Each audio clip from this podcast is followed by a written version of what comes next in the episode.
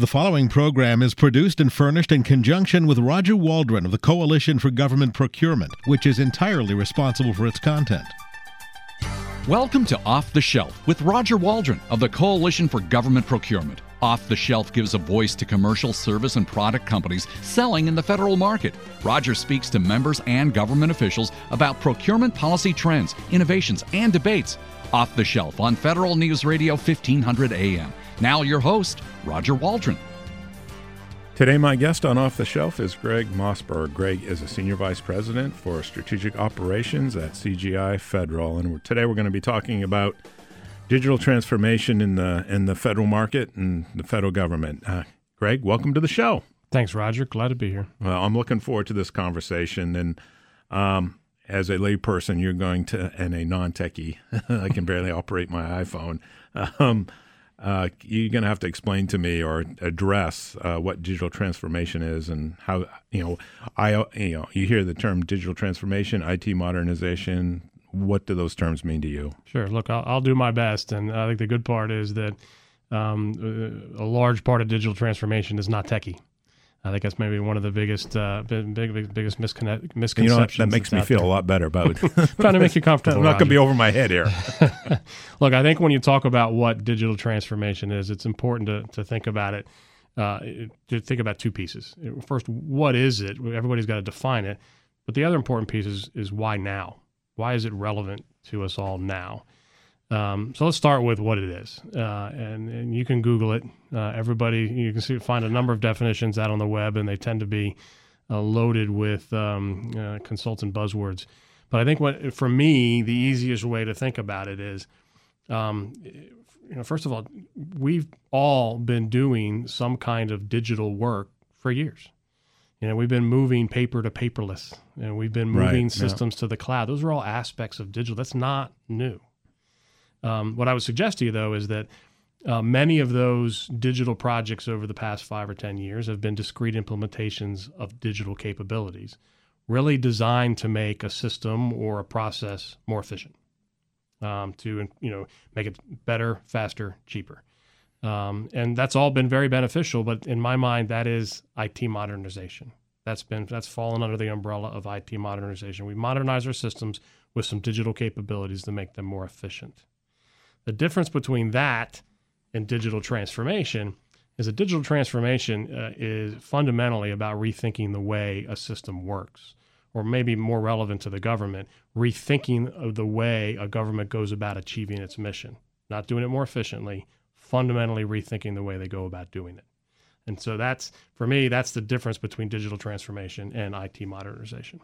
Okay, so just to follow up on that a little bit. So if when I hear you describe that, I think about, a system at GSA, for example, and rather than looking at the agency holistically across the board to figure out how to reorganize and or, adapt technology to improve mission performance, it's the idea of modernization is, we've got a COBOL system over here that we've got to tweak or you do something to improve how that system performs, but not looking at the big sort of strategic picture.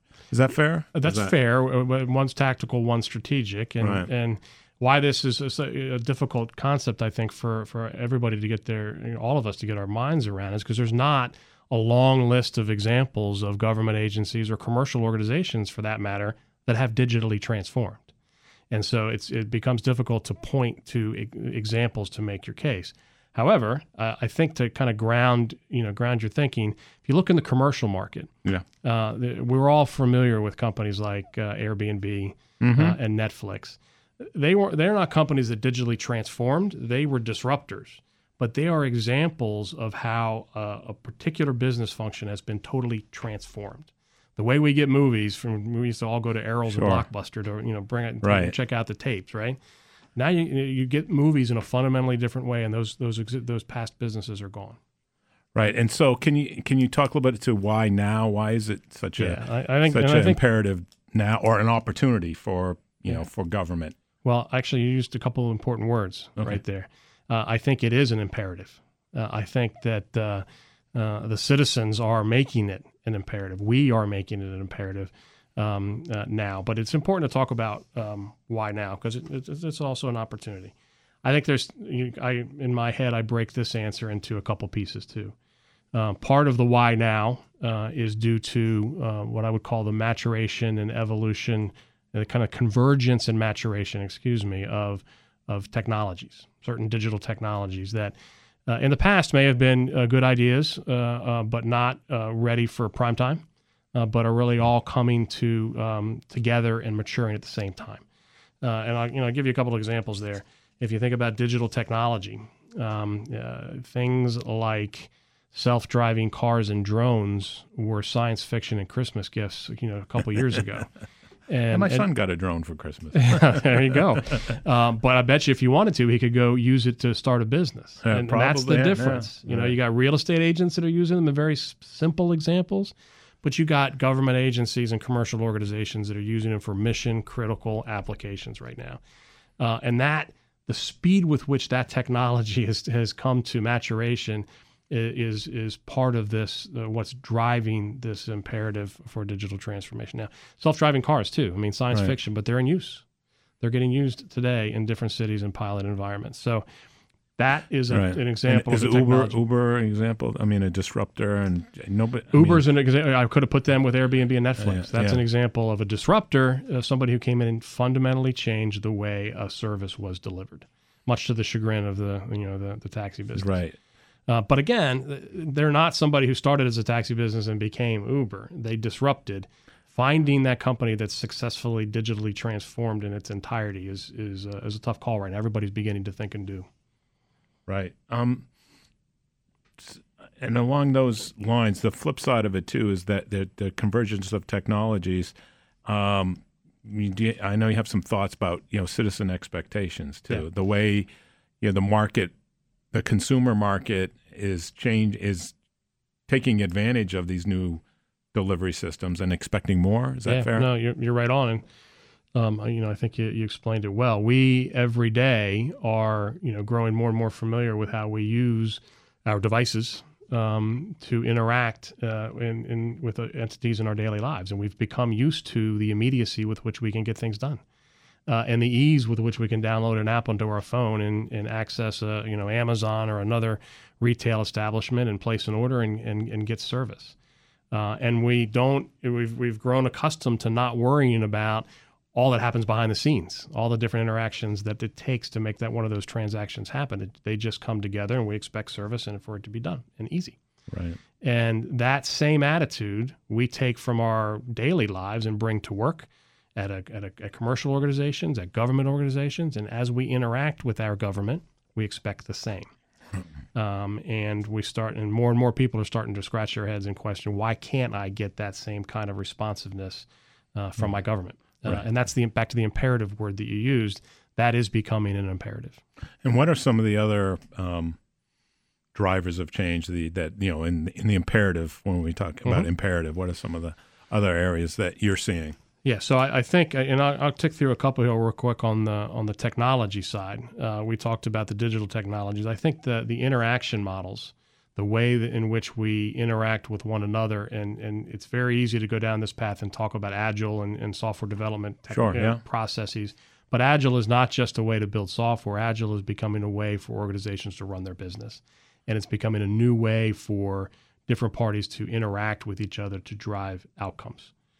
So interaction models are converging and evolving. As a service, we used to talk about in the federal market, infrastructure as a service, software as a service, platform as a service. I think we're well beyond that. I think those are yesterday. Today is shared services. Those IAAS and PAS and SaaS have all evolved to a point where we can legitimately implement shared services now in the federal government to drive real change and transformation. And I think that's critical. And then lastly, data insights, getting insights from data. There's a different buzzword in every conversation around data. And that's a whole separate thread that we can go down. But the tools and the expertise that is maturing in the market right now to get insights from the massive amount of data that are out there are an element that's driving change here and making it the time now right for digital transformation. Well, you know what? We're already up on the first break, Greg. So, and when we come back, we'll continue this discussion, talk a little bit about some of the aspects of federal government that unique to government that are driving the imperative as well, and then to also talk about adoption of silicon technologies. Where's that going? And we'll get to the digital transformation competencies, hopefully, as well in the next segment. My guest today is Gregg Mossburg. He is Senior Vice President for Strategic Operations at CGI Federal, and you are listening to Off the Shelf on Federal News Radio, 1500 AM. Welcome back to Off the Shelf on Federal News Radio, 1500 AM. Today we're talking to Gregg Mossburg. He is Senior Vice President for Strategic Operations at CGI Federal, and we're talking about digital transformation. What is it? Why is it so important right now in this time and place where we are? Historically, and in the marketplace and in government. And Greg, so when we took the break, we were talking about the imperative and some of the key, trends that we're seeing that's sort of driving technology and the ability to take advantage of the technology. But what are some of the imperatives that government is facing that you're seeing that sort of drives the idea that digital transformation could be a key to addressing some of these? Yeah. Well, I think, we were talking about the technology things that we're driving, that we're answering the question, why now? I think it's also to look at what I think of as, what historical drivers of change that we're all familiar with in the federal market. That some painfully, right? Some painfully familiar. Yeah, absolutely. We've all lived through them. But I would suggest to you that are kind of reaching a crescendo or a high point now. That create, as you mentioned earlier, both the opportunity and the imperative for agencies to truly embrace digital transformation. We talked about the citizen expectations, but I think it's also important to hit in government, kind of the government funding cycle that we've been in for the past number of years with continuing resolutions, not enabling leaders to really plan for the future, but really to have to focus on keeping the trains running in the present.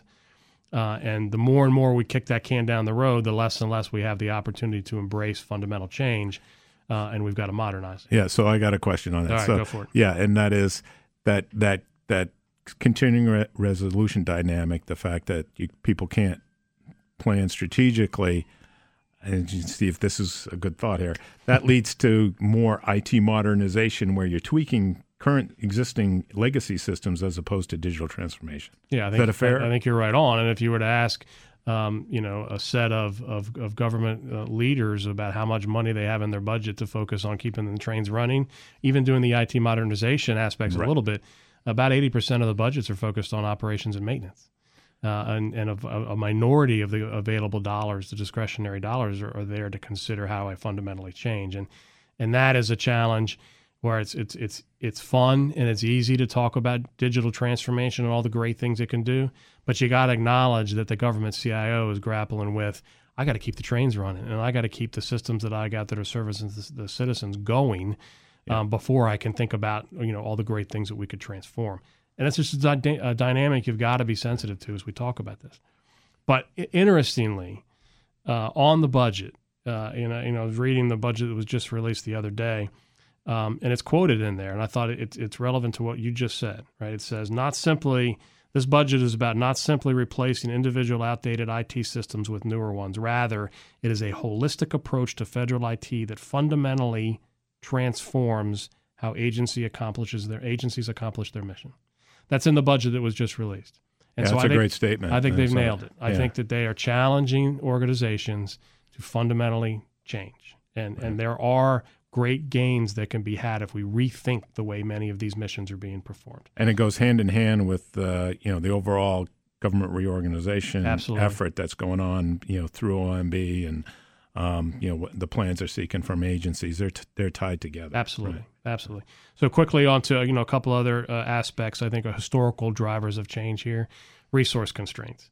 Where the fact of the matter is that a lot of the talent that's needed for government agencies to transform, even to modernize in some respects, is the same talent that's being sought after by the private sector, and it's not in abundance anywhere. But we're all fighting for it, and so as we continue to figure out where that talent is best placed, it limits our abilities to execute on some of these opportunities. And then lastly, globalization and global competition, kind of rise of some of the other, rise of Asia, rise of many of our peer superpowers, is creates challenges, obviously, on the kind of geopolitical level, but also creates a lot of opportunities for us to better collaborate, share information, and change the way in which we kind of interact in the world.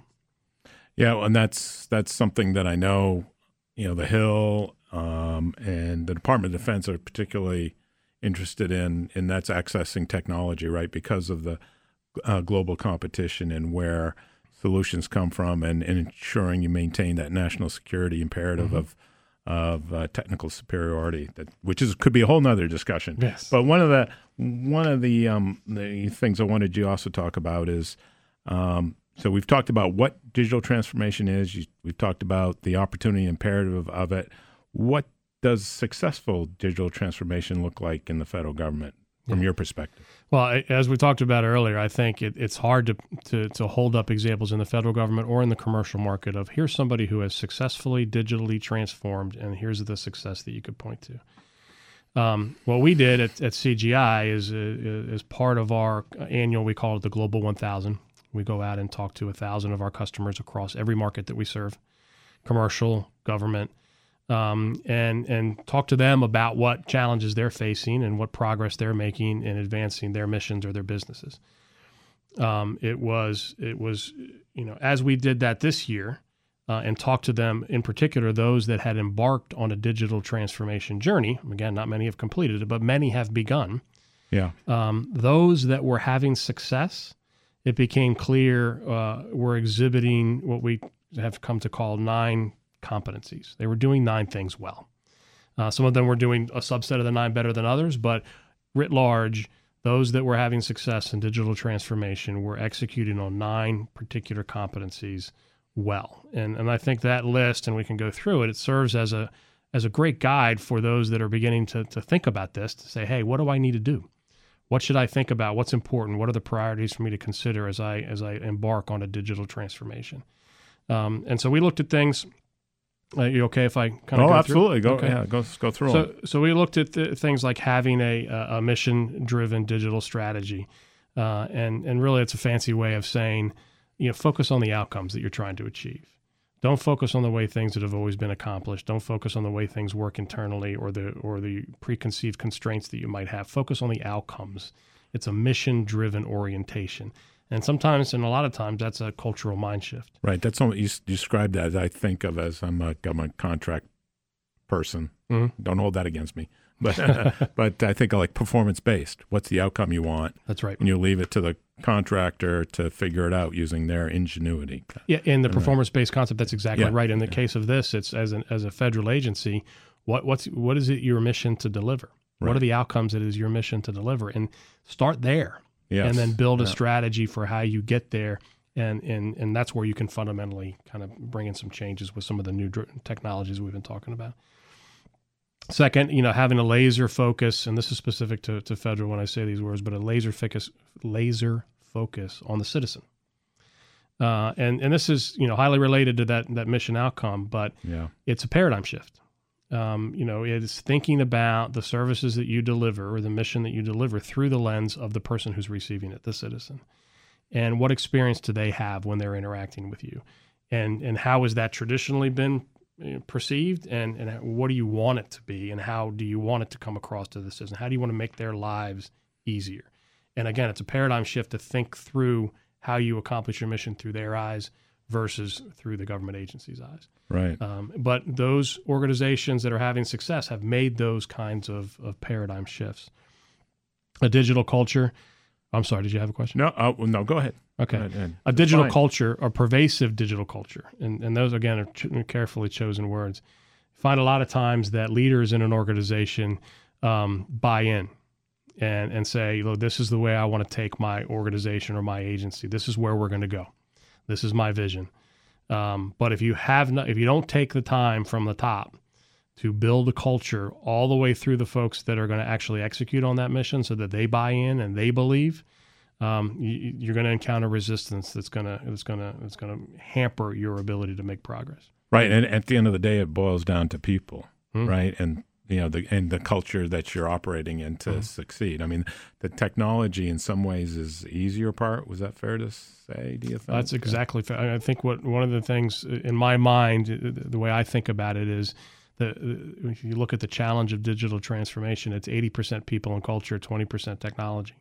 And these first three things we just talked about are all about culture and people. The tools are there. Right. The technology's there. You can implement them, in any day. But if you haven't tackled the cultural people problems, you're not going to make as much progress as you'd like.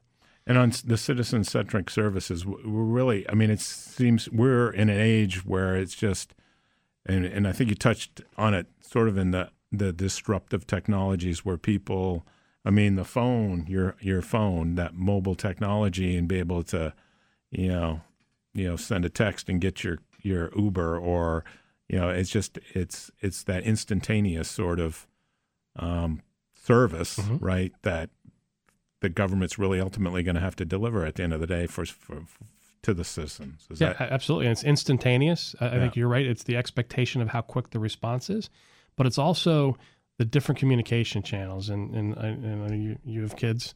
I have kids. I have teenagers. Right. I'm constantly trying to keep up with the way that they receive information. Yeah. And it's one thing to say it's through the mobile device and through the phone. It's another to say, well, it's through email. No, it's not. It's through text. Right. Text. And how Snapchat. Snapchat and Instagram and it goes on and on. But they that part of our generation and others have grown up receiving information, not just the instantaneous piece, but the way that they communicate, the channels that they communicate through is part of that. And Greg, we have to take a next break. We got through three of the digital competencies. And we'll continue discussing the other six in our next segment. My guest today is Gregg Mossburg. He is Senior Vice President for Strategic Operations at CGI Federal, and you're listening to Off the Shelf on Federal News Radio 1500 AM. Welcome back to Off the Shelf on Federal News Radio 1500 AM. Today my guest is Gregg Mossburg. He is Senior Vice President for Strategic Operations at CGI Federal, and we're talking about digital transformation. And Greg, last segment, we started talking about digital competencies and a lot of this, this research and, these competencies were identified coming out of the CGI's Global 1000 interviews that you do on an annual basis. And I think we got through number 3, I guess, pervasive digital culture. Can you talk about the rest of them and maybe highlight a couple of them? Sure, Roger. Thanks. Let me just kind of tick through the rest because I think it's important to set the table with the topics, and then I'll dive deeper on a couple. So, next, after the pervasive digital culture, I think we found that successful organizations had programmatized or had a programmatic approach to innovation. I think we all know you can't manage innovation; it just doesn't work that way.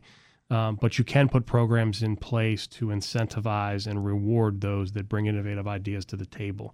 And if you can make that part of your organization. Sort of like care and feeding kind of, right? Yes. Yeah. And give permission to people to have kind of crazy ideas sometimes. Right. And if you shoot those down or there's not a reward structure to incent it, then you can't quite get it embedded in your culture. And I think that's important. Agile, as we talked about before, is probably an overused word, but it's critical to evangelize an agile approach to driving outcomes in your organization. And those organizations that are having success have done that not only in their software development efforts, but in many of the ways in which they operate. We talked about data insights or getting insights from data, but the important part, the competency here is making decisions that are insight-led. It's one thing to have a mass amount of information. It's another thing to get some insights about your organization from that data.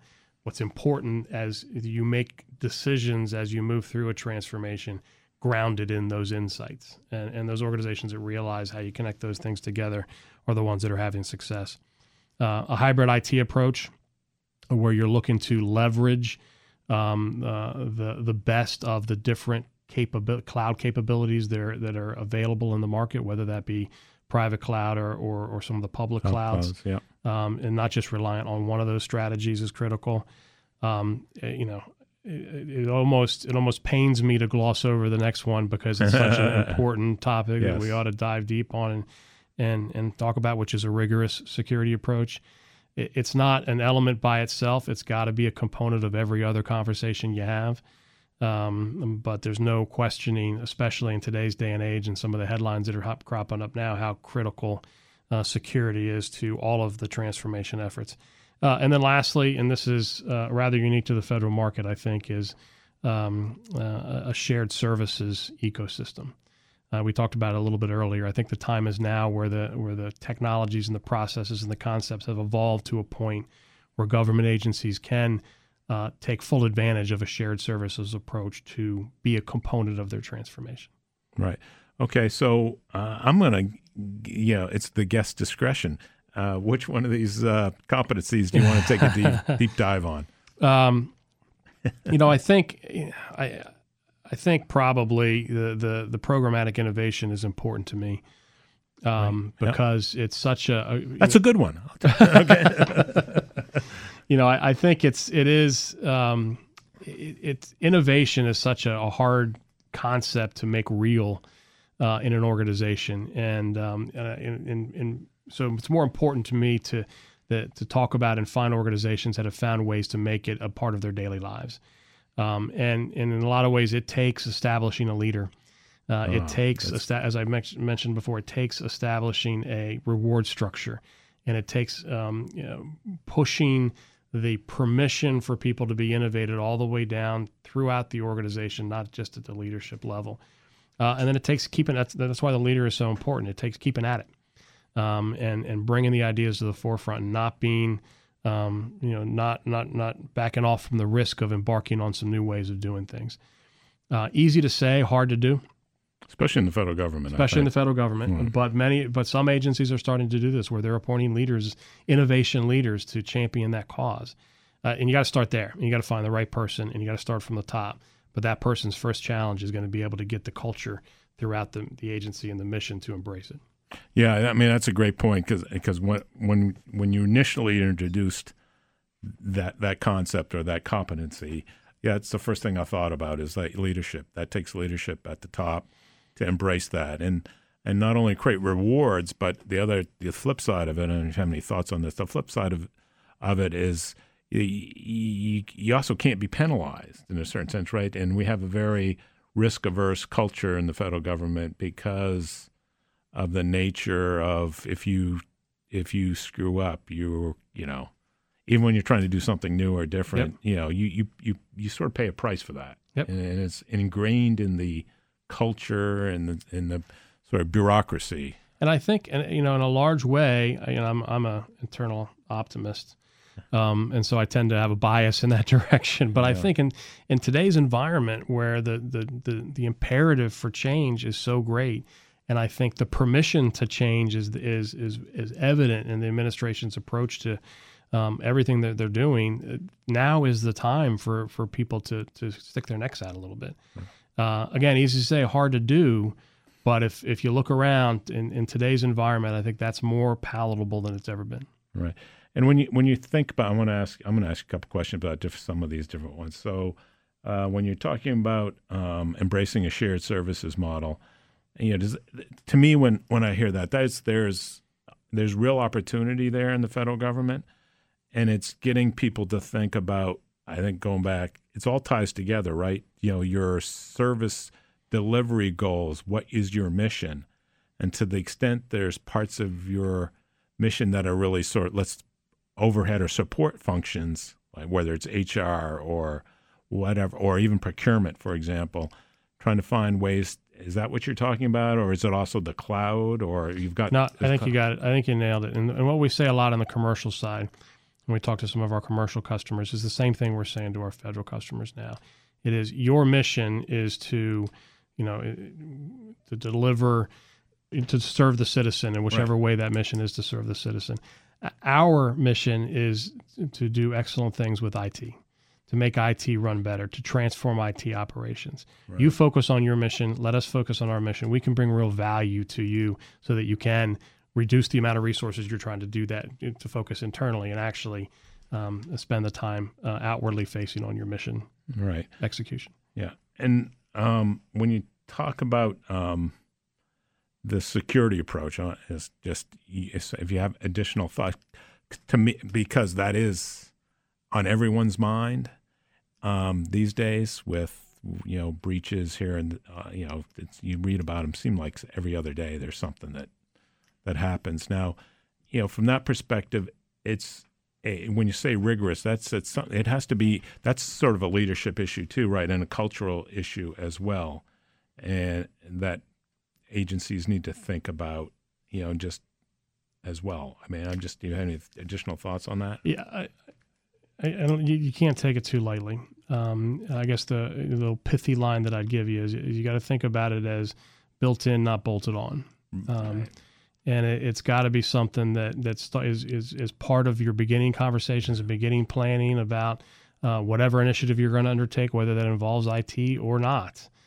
It's got to be something that's ingrained from the very beginning. And so there's the cybersecurity aspects of IT. I tell you one other element that's interesting that's coming up now these days in the area of security and cyber that is headline news now that I think a lot of government agencies are starting to grapple with, and that's the insider threat problem. Right. Yeah. And I think that's another cultural change and an area for transformative thought is how we deal with insiders and the access to they have to information and the damage that they can do if left unchecked. And it's incumbent on all of the government agencies and all of the government contractors to take a very thoughtful approach on how we protect what's important and prevent some of these insiders from taking advantage. Right. And, you know, you saved me with my rather inarticulate questions. That was a great answer. And the point I just, you know, that struck me when you're talking about it is that it's not bolted on. It's built in from the beginning. And I think my experience is the government hasn't quite got there yet. I mean, even the way, you know, they're looking at how it should be delivered or articulated on various contracts that, and you talk to them about the fact that that day one, it's part of your fundamental requirement. It's built into it, was a great point. But we know what, we're already up on the break, Greg. My guest today is Gregg Mossburg. He is Senior Vice President for Strategic Operations at CGI Federal. And when we come back, we'll continue to talk about digital transformation. I'll ask him about a little bit about the adoption of silicon technologies and what that means. You are listening to Off the Shelf on Federal News Radio, 1500 AM. Welcome back to Off the Shelf on Federal News Radio, 1500 AM. Today, my guest is Gregg Mossburg. He is Senior Vice President for Strategic Operations at CGI Federal, and we're talking digital transformation, and we've covered the 9 digital competencies, and one of the things talking earlier, I mentioned that we didn't get to dive into a little bit is the adoption of Silicon Valley technologies. And so, what is that? Yeah. So thanks. What does that mean for the federal? I think this is something that's happening a lot lately, where I think that this administration and at this time agencies. Willingness to embrace some leading edge technologies as a way to accomplish outcomes is greater than I've seen it in a long time in my career. And a lot of times that conversation goes down to, well, I need to bring in some of those from Silicon Valley. I would argue, I'd suggest to you that Silicon Valley really isn't a geography that you need to think about. It's more of a competency that there's plenty of leading edge technologies that are being developed in geographies other than Silicon Valley. The important point is that many of these leading edge technologies have matured to a point where they can really deliver outcomes for an agency. And so being more willing than we have in the past to try them and to deploy them, I think is critical. The other critical thing I'd tell you is dropping a new technology or new capability that's been developed outside of the federal government into a federal agency and expecting success isn't a recipe for success. I think it's critical that you've got either an organization that understands the federal government that has internally developed some of these leading edge capabilities, or a partnership between a company that understands the federal government and a company that's developed a leading-edge technology to bring it in the right way to be effective in the federal government is important. I think those are probably the two biggest things I think about when I think about the Silicon Valley dynamic. Yeah, that's a great point, because the federal government, as much as it wants to adopt commercial best practices or do commercial item type contracting, the government is the government. It's a different animal. And understanding organizations and even the technologies of the government is used to utilizing as you try to transform is you can't, that's invaluable. That you have to have that, I think, to operate successfully or effectively in this space. One of the areas that's been touched on when we talk about competencies or just implementation of digital transformation is the importance of data. Can you talk a little bit about that? Yeah, this one's always an interesting one because you can take it so many different directions. But for me, the most interesting part to think about, almost every topic we've touched on here today, you could have found a way to bring in data. Data right. really is the fabric of all elements of digital transformation, and it's only going to increase in its importance going forward. I would suggest to you that the pace of generation of data today and the pace of the maturation of tools to get insights out of that data have both outstripped the pace of our evolving privacy rules and right. culture and common norms. And that in and of itself is creating an imperative around how we think about data in new ways. A great analogy that one of our data scientists gave me recently was today we're very comfortable sharing our homes on things like Airbnb, but we're not comfortable sharing our data. It's a simple example. It's a pithy example. I get it, but it draws a contrast to demonstrate that many of the cultural norms that we're used to, specifically around privacy, need to evolve, and they're going to be forced to evolve. Kind of continuing on that analogy, if you think about what we talked about earlier, some of the newer technologies, self-driving cars. Self-driving cars are going to contain a lot of data about you. Mm-hmm. And if you think that data is not going to be shared with other cars that you're driving around, you're not correct. Your location's going to get shared. And these technologies are going to drive those kind of changes. And so it's important, I think, that we understand and look at those privacy laws and norms. Well, even real life, okay? In the morning, I'll get into my car, I'll pull out of my driveway, and my iPhone will sit there and say, 45 minutes to downtown. Yeah, how did it know you're going downtown? Yeah, exactly. It's amazing. It's amazing. Yeah. That's a good point. It seems to me, too, that data... There's both the creation of new data through the new technologies, like to be able to track people, but also taking advantage of data that's always been there that, technologically hasn't been able to be analyzed in the past. I think that's probably fair to say. I'll tell you the way I think about that is what I have grown up in the tech world with and what you've experienced in your career, I'm sure, is the concept of a software developer as a kind of a core unit of effort in developing IT systems. I would suggest to you that tomorrow it's going to be the data scientist, and it's not about the tools that can get access to that data that's heretofore not been able to be accessed. It's about the people that understand how to correlate it with other groups of data to drive true insights. And one of the proof point here, and this goes a little bit above my head. But in talking I'm going to try to conceptually talk about it because I thought it was important. I was looking for proof points on how to say, look, the data scientist is really going to become the software developer tomorrow. And the traditional development languages, Java and others. And if you look at the uptake and the learning, the amount of people that are picking that up and learning those languages, the traditional languages are on the downslope. The language that's trending the hottest right now and growing in popular is called Python, and it's because it's got its roots in data science. It's because it's got its foundations in machine learning that it's becoming the most popular development language out there for use by data scientists and developers. Just another indication that data is pervasive. It is the fabric of everything that's going on here in this transformation world. So we got about a minute and a half left. I wanted to ask you one last question. So we're thinking about data transformation. Agencies, departments are thinking about it. There's been guidance issued about, reorganizing government and shared services and all these things.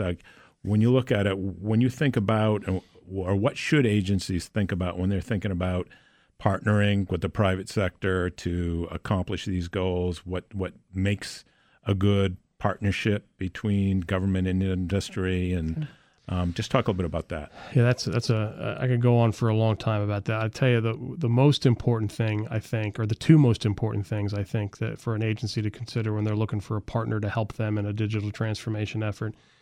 One, I think you really need to look to a commercially led federal integrator. And I kind of choose those words. You used the same similar words earlier where you said commercial best practices. Yeah. And the willingness for agencies to adopt commercial best practices. A commercial-led integrator is an organization that's got a federal business and has got a tradition and an understanding of the way federal agencies and the federal government works, but it's got reach back into a commercial element of its organization that has exposure to efforts and transformation projects and other examples and case studies from multiple different industries. And it's those different ways of doing things that I think need to be brought to bear to the federal government to show them and challenge them on there are different ways to achieve your mission. So I think you got to have both. You got to have a legacy and understanding of the federal government, but exposure to and the ability to pull in commercial examples of ways, new ways of doing things. And then I think you've got to have, success. You've got to be able to point to, here's where I've done some of these things. Right. And as I said before, no one's going to point to, here's the 10 digital transformations that I've accomplished. But I think many would be able to say, here's some successful examples of implementing this or these digital services in conjunction with one another to drive results. You need somebody who can demonstrate that as well. Right. Well, Gregg, thank you so much for being on the show. My guest today has been Gregg Mossburg. He is Senior Vice President for Strategic Operations at CGI Federal. And you've been listening to Off the Shelf on Federal News Radio, 1500 AM. You've been listening to Off the Shelf with Roger Waldron of the Coalition for Government Procurement. If you missed any part of this program, you can hear the entire show or any of our weekly programs anytime at federalnewsradio.com. Off the Shelf, only on Federal News Radio, 1500 AM and federalnewsradio.com.